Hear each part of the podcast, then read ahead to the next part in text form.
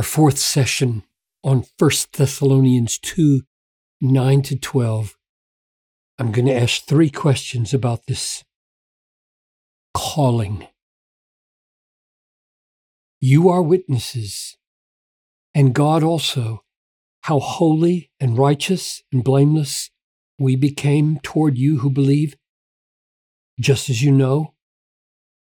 How, like a father with his children, exhorting each one of you and encouraging you and testifying that you walk worthily of the God who calls you into his own kingdom and glory.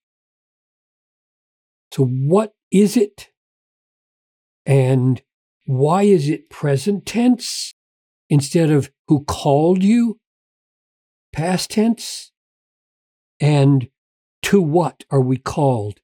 And I'll just point to that, and then we'll take up kingdom and glory next time as we finish this paragraph.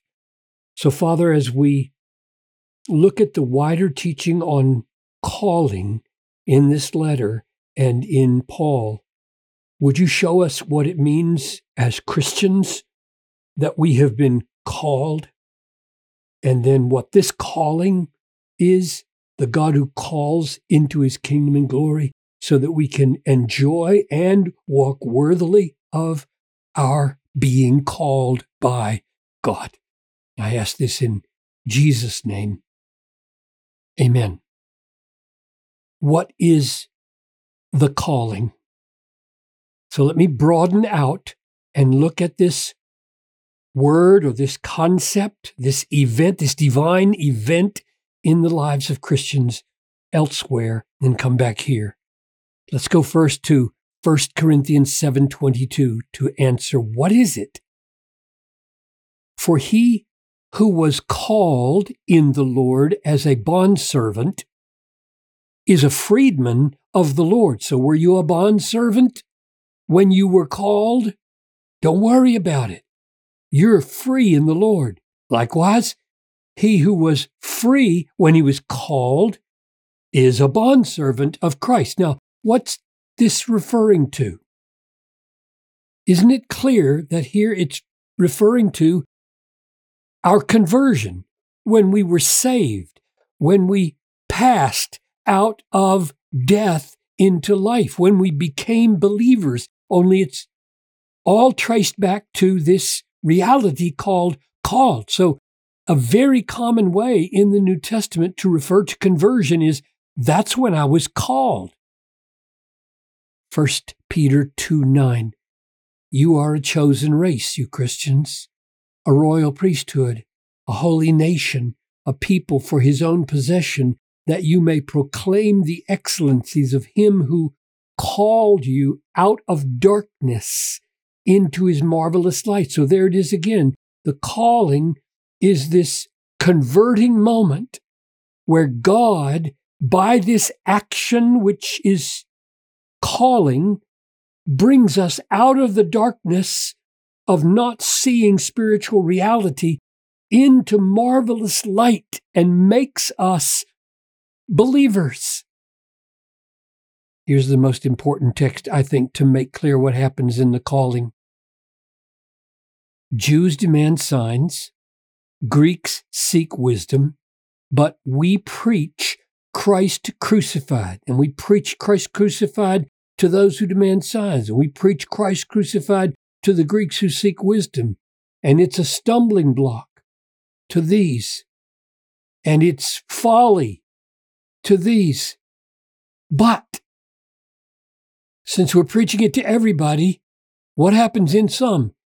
But to those who are called both sign seekers and wisdom seekers, Jews and Greeks, to those who are called. There's a, a, a group among these Jews and among these Greeks that Christ crucified is experienced as the power of God. To those who are called, Jews and Greeks, Christ is the power of God and the wisdom of God For the foolishness of God is wiser than men, and the weakness of God is stronger than men. In other words, as the gospel is preached, Christ crucified is heralded, some reject it because they want a sign and it's just it's just a stumbling block. Some seek wisdom and it just looks foolish. But among those who hear the gospel, there are a group and they are the called, which means that these folks were receiving a general call believe. Jewish people believe Greek people, and they rejected it. But there is another group, and they're called the called, which means the calling is not this general preaching. The calling is the act of God by which, in and through the preaching, Greeks and Jews are awakened out of darkness into the light and see the cross now not as folly or as a stumbling block, but as power and wisdom. In other words, we are converted and we are given eyes to see. That's the that's the calling. Or here's the way Paul puts it in Romans 8:30. Those whom God predestined, he called. And those whom he called, he justified. And those whom he justified, he glorified. We all know that justification is by faith, which means that to say that all the called are justified means that the calling creates the faith. The calling creates the light. The calling creates the sight of the cross as power and glory and not foolishness and stumbling block. So, the first answer to the question of what is this calling is it is the act of this merciful God here through the gospel of God by which he brings us out of our spiritual deadness, our spiritual darkness, our spiritual unbelief, and makes us Christians. This is the sovereign work of the merciful God saving sinners, saving those whom he predestined. Those whom he predestined, he called. Those whom he called, he justified. Those whom he justified, he glorified. So why is it present tense? I'm going to give you two suggestions. One comes from chapter 5. Now may the God of peace himself sanctify you completely, and may your whole soul and spirit, spirit and soul and body be kept blameless there's a keeping, ongoing work that Paul is praying down on the Thessalonians. May he keep you blameless at the coming of our Lord Jesus. He who calls, present tense, is faithful. He'll do it. Do what? He'll keep you.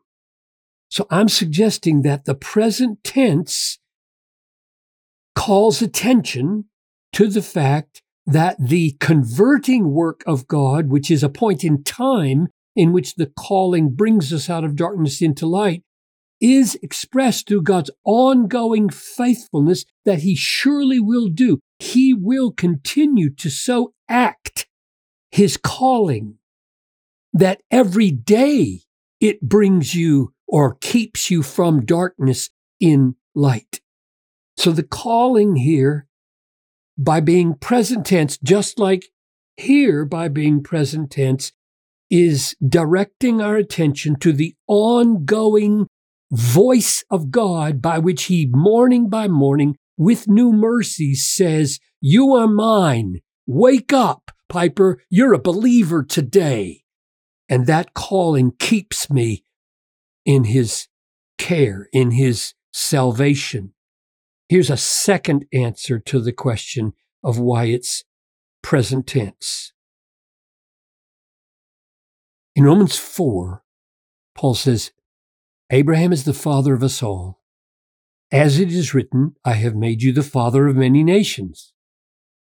In the presence of the God in whom he believed, who gives life to the dead and calls, present tense, into existence the things that do not exist. Now, what, what I think the present tense is here is that it's not referring to any particular point in time. This is a present tense because it's just the kind of thing God does, right? Who gives life to the dead and calls. He does it in the past, he does it in the present, he does it in the future. He's just the kind of God who brings into existence what doesn't exist. So it's just a generic statement of the kind of thing he does. That's the kind of God we have. And so here, that too is perhaps what is in Paul's mind when he says, walk worthily of the God who is the kind of God who does this kind of thing by calling you to his kingdom and glory. So, one last question called to what? of course, here it is to his kingdom and his glory. Next time we're going to focus in on what that means. But let me make sure you see there are two other things.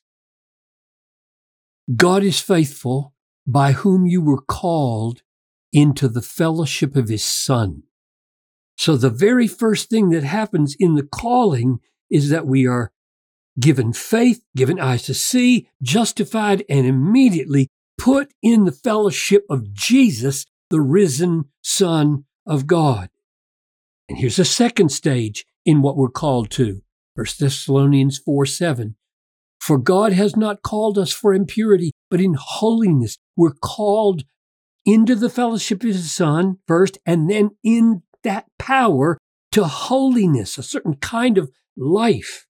And then third, to this He has called you through our gospel, so that you may obtain the glory of our Lord Jesus Christ. Called to glory, which brings us back to walk worthily of the God who called you to his kingdom and his glory, which we'll talk about next time.